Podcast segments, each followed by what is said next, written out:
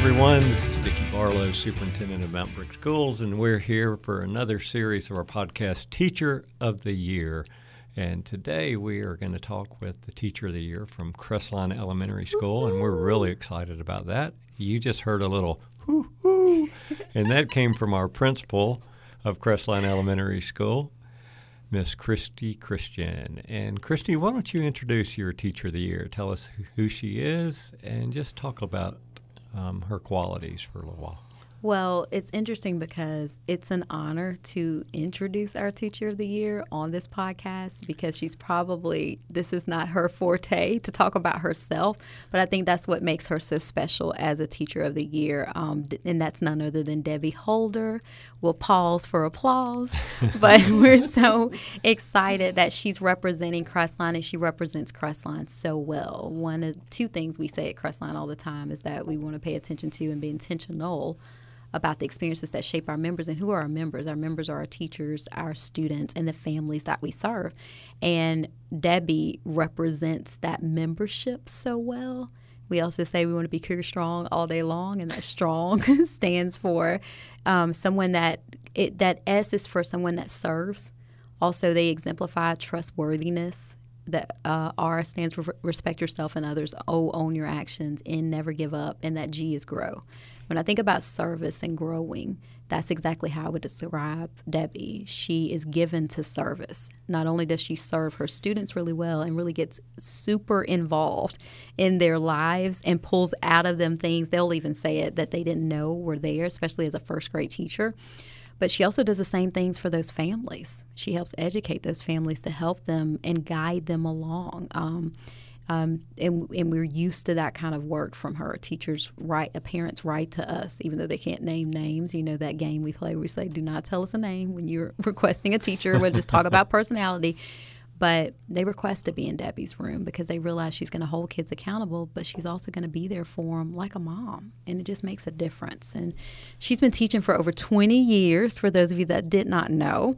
Debbie would tell you this is her second life because she started her first day of teaching when she was 46 years old, which is amazing. Hey, um, don't say that. Well, it's not that. It's just that I'm going to interview her, and you're. Oh, you're sorry. well, she didn't. Okay, her so talk. let me let her talk. Okay, so that's it. That's what I say. Okay, she taught 20 years. She's only spent nine years in um, Mountain Brook, and we've been fortunate to have her. But I just have to say, for Crestline, though, she represents and exemplifies Crestline really well. She's somebody you can build a school around. So, Right. constantly growing, ever serving. Okay, your turn. Okay, all right. Well, Debbie, congratulations on Teacher of the Year. How's that make you feel? Uh, it was an amazing honor to when I heard um, when Miss Christian had me come in with my team and had all of first grade in there. It was such a super surprise and such an honor because I I just feel like I teach with such professionals and to be recognized by them. Um, you know, just was so affirming and um, um, just kind of thrilled me Yeah. to no end just to um, have that surprise happen. Uh, totally unexpected. Um, and my kids were so joyful um, when they found out. Isn't that and great? Yes, they were thrilled too. Yeah. So, um, yeah, just uh, a super surprise, but Mm-hmm. quite an honor for me. Well, it says something about you that you mentioned how other people responded when you found out, and uh, I find that so amazing. That really the the effect of winning an award or something is when you look at other people and you see it brings them joy, then it brings you joy, and uh, that's a that's a beautiful thing. Yes, So, yes. and you're right about Crestline. I mean, you got just so many great teachers, Great there, and the fact that you were nominated. I tell people when they're nominated for something, I was like, that is quite the accomplishment. But you, uh, you won the award, so uh, that's a big deal. And I, I, I just felt it with like even um, I remember when I the day I found out I went into the cafeteria to go get ice for something we were doing, and the ladies all ran up and were hugging me, and it was just Oh. so kind Yeah. and um, you know they were just joyful too about um, me winning, and I was you know it just It speaks so much to Debbie because when we went to tell her, I love what you just said, Dr. Barlow. Just to be nominated really is a big deal, and it's fully nominated by our staff. So they make the nominations, and then we look to see who's kind of shown at the top, and we send it back out, and then they finalize everything. But what's interesting is when we went to tell Debbie, she said, "Are you sure?" like, like we're sure. Yeah. so, We've made mistakes before, mm. but we're not going to make that one. this time. Not going to go in the uh, wrong room. Well, Right. that's like Christy and I were having a conversation um, earlier mm-hmm. today, and I was like, you know, the thing about this job, it's such a beautiful mm-hmm. job, and the impact that I mm-hmm. can have on their little lives. Um, you know, first grade, it's not only academic, it's like your social, emotional development. So much of it happens, and they come in small and young, and they leave me so much more self sufficient, more, you know, they're better problem solvers, and they can practically run my classroom. So there's so much um, that takes place in that year. Yeah. But um, the hardest part is I never walk out feeling like I have done everything that I wanted to do today. Like I, you know, you're looking at all of your children across the board, and you're just like, there's, you always feel like there's a little bit more. There's Yeah. a little bit more I could have done today. And, you know, sometimes that feels frustrating in that, like, did I meet everybody's needs with 16 children? Um, could I be everything they needed me to be today? Yeah. um, to, to help them grow and maximize their potential, you know, and become those little global citizens that they need to be. But um, Yeah, so let me jump in here and because Christy said something that was really interesting to me, and I want you to kind of make it come to life here. But she mentioned that you pull st- stuff out of students that they didn't even know they had. So, talk to me about that. What she mean by that? um, I guess what she means is like in first grade, like I was saying, um, it, it just light bulbs just go off all the time um, for them and at different rates. And um, just that time, whether it's one on one in a whole group, um, I, I always feel like I'm a pre teacher.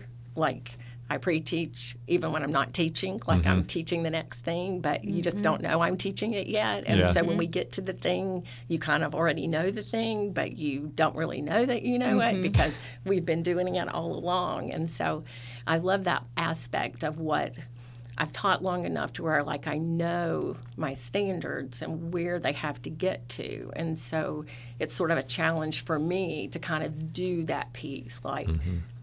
prepare them for what's going to come and not just what today's lesson is. So to keep pulling things in to help them be prepared. So it's not as much of a shock to the system when we go to like place value and adding 10 or taking 10 away. Like we've just been prepping for that all along. And, um, you know, um, I don't know. I think it's the mystery of first grade is how far they come. Huh. It's a day by day. It's sort of a little grind because we're very repetitive. We do the same things all the time. You know, we're not super fancy.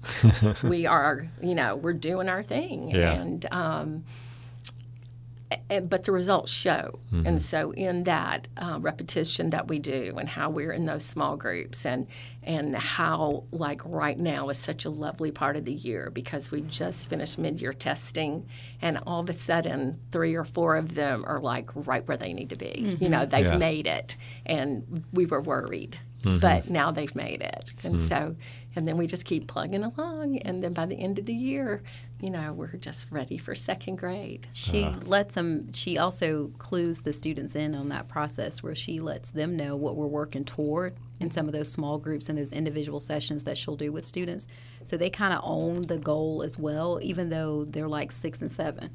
She teaches them to kind of own that goal. And, and I've watched her with kids in reading where they didn't have the confidence. And so a lot of times, not even myself or Josh or Catherine, but also her colleagues on her grade level say that about her. She'll pull things out of kids that they just didn't know that was there. And so it's amazing the confidence that grows from some of those students. That's great. So let's go back a few years and um, and let's talk about first of all where where did you go to? Well, where did you grow up? Actually grew up in Birmingham Oh, a long really? time ago. Um, I attended Shades Valley High School. Uh-huh. Um, lived south of town, but um, with new school systems coming in, there was no one left to go to Shades Valley. So we grew up like out.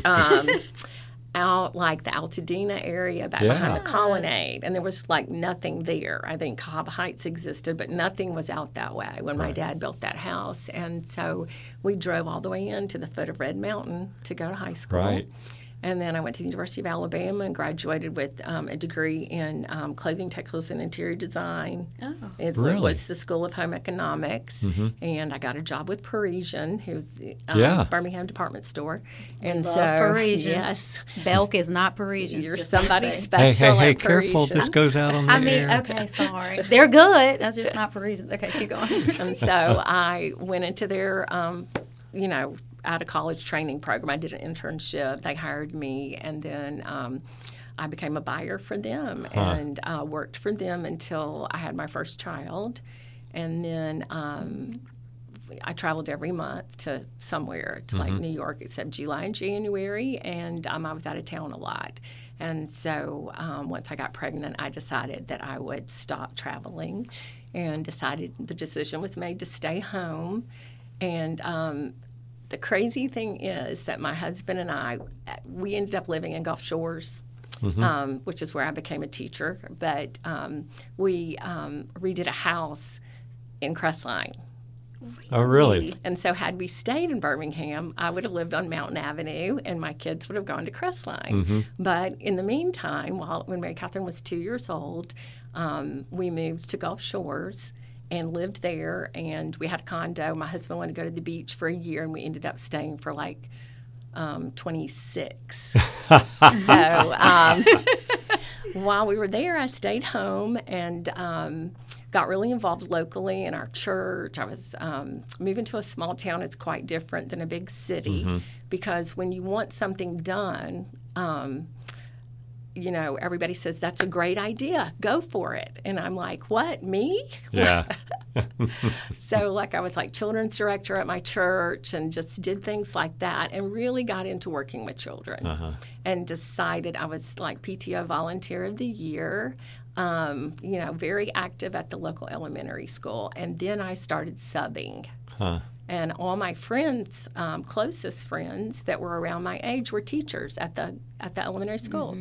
Uh, and so I watched them, and I worked at the school. And um, the principal said to me, "If you like this, you really ought to think about it." Well, I was about 43 years old at the time, and went back to the University of South Alabama. He talked me into it Yeah. and I did an alternative master's program there. It took me three years to get through it, and um, you know, having a family and all of that. But I told Christy it's an amazing thing how that actually took place in my life, and I became a teacher at Orange Beach Elementary School, and I taught second grade for 11 years. Wow. Orange Beach, Dr. Barlow. Yeah. Yeah. That's nice. It's a great place. They have their own school be- system now. yes, they do. So- Really? Yeah, they just started last year, I think. A lot of good people down there. Yeah. Yes. But back to Mountain Brook. Yeah, I know. I was just saying it's at the beach. So it's like, Yeah. yeah. I get that question a lot. Yeah. The beach. What are you doing in Birmingham? But, you know, such is life, and I ended up back where I started. and, Yeah.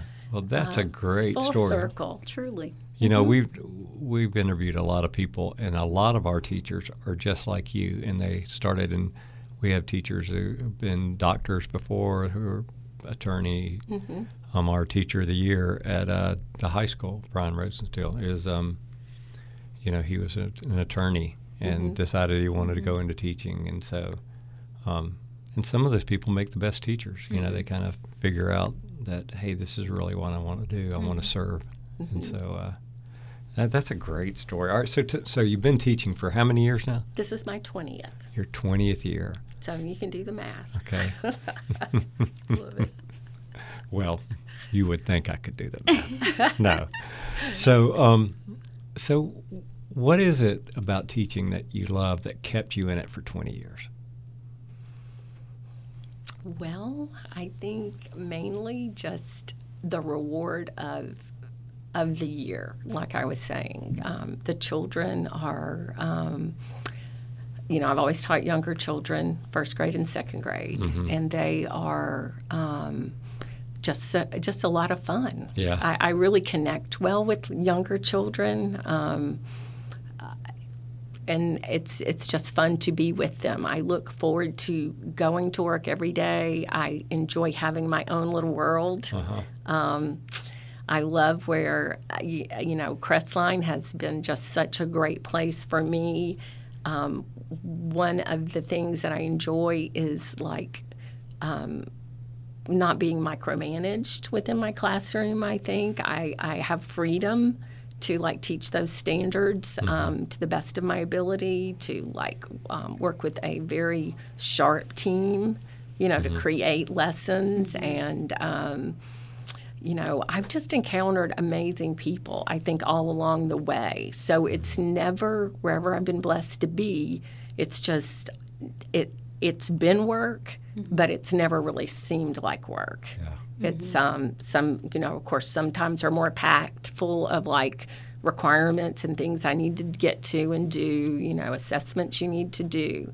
But but I love seeing them grow, and the the data just gives me the ability to see that in concrete numbers. And um, but yeah, they're just so much fun. It's unexpected a lot of what they do and say, and um, they're just you know, I just enjoy them. Yeah, that's great. Now, Christy, I know it's been hard for you to just listen to other people talk, so I'm going to give you the opportunity. Why don't you tell us the story about when you became principal and the first call that you received? So what's interesting is I remember um, meeting the faculty for the first time, and then I had to go back to my faculty, and then that was then the summer happened, and I, the first person that reached out to me was Debbie, and she said, "Hey, I just want to um, wondered if you wouldn't mind having coffee and just kind of talk. I'd love to get to know you, kind of tell you my story and hear your story."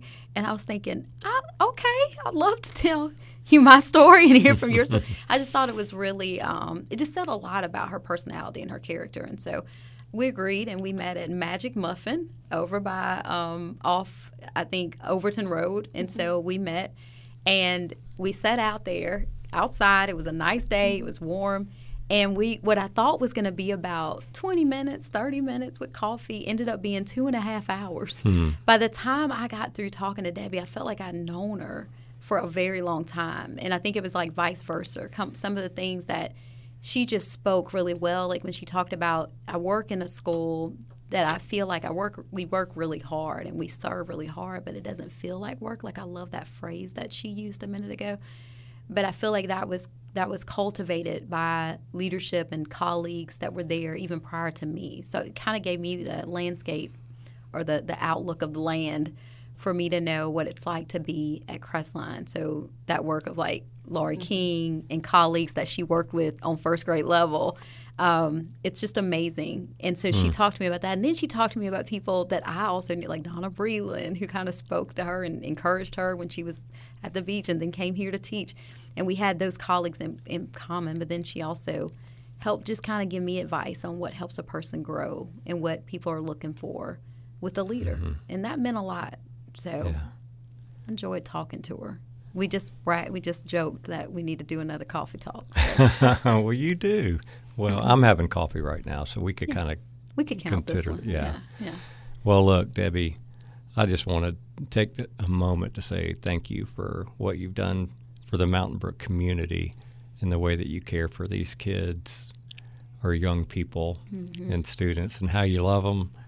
Um, it just is. It is not an easy job. I know it doesn't feel like a job for you, but for a lot of people out there, it's it's tough to corral. You know, 15, 16, 17 first graders and trying to keep them on the standards and on task. And you do such a great job with that, covered in love. And that's uh, what pe- when people speak about you, that's what they talk about. So congratulations and being honored for Teacher of the Year. And so, uh, like we usually do, again, I say this every podcast. William taught me that I'm going to give you the last statement so you can talk to anybody you want to. And then when you get through, we'll be through with this podcast. But again, just on behalf of all the people um, in Mountain Brook, including Crestline, congratulations and thank you. Well, thank you. I am very grateful, and um, it's such an honor to my team and my colleagues, um, my Crestline family, um, all my parents. You know, it's it's just such a privilege every day to um, serve this community and and to work with such. Um, outstanding teachers. You know, you always hear that iron sharpens iron, and I have always felt like um, I have been surrounded by people that help me um, hone my craft to be the best that I can be. And I think that's part of what adds to it not feeling like work. It just feels like it is a challenge, but everybody's working toward the same goal, and um, they're all just being the best and growing the best they can. And um, you know, to my family, I would just, I'm grateful for the support. I have uh, a son and a daughter that are now um, 34 and 32. And throughout their lives, they have supported their teacher mom one way or the other. You know, um, becoming a teacher at my age made school make sense to me as a parent. And, um, you know, I carry that to my parents. You know, um, because a lot of it didn't make that much sense when they were coming along. I didn't understand why the desks weren't in rows anymore, why they got to be little um, groups or pods, and you know, so much made sense. So um, I'm grateful to my parents, uh, my Crestline parents, that support me so well, and um, I just love my kids.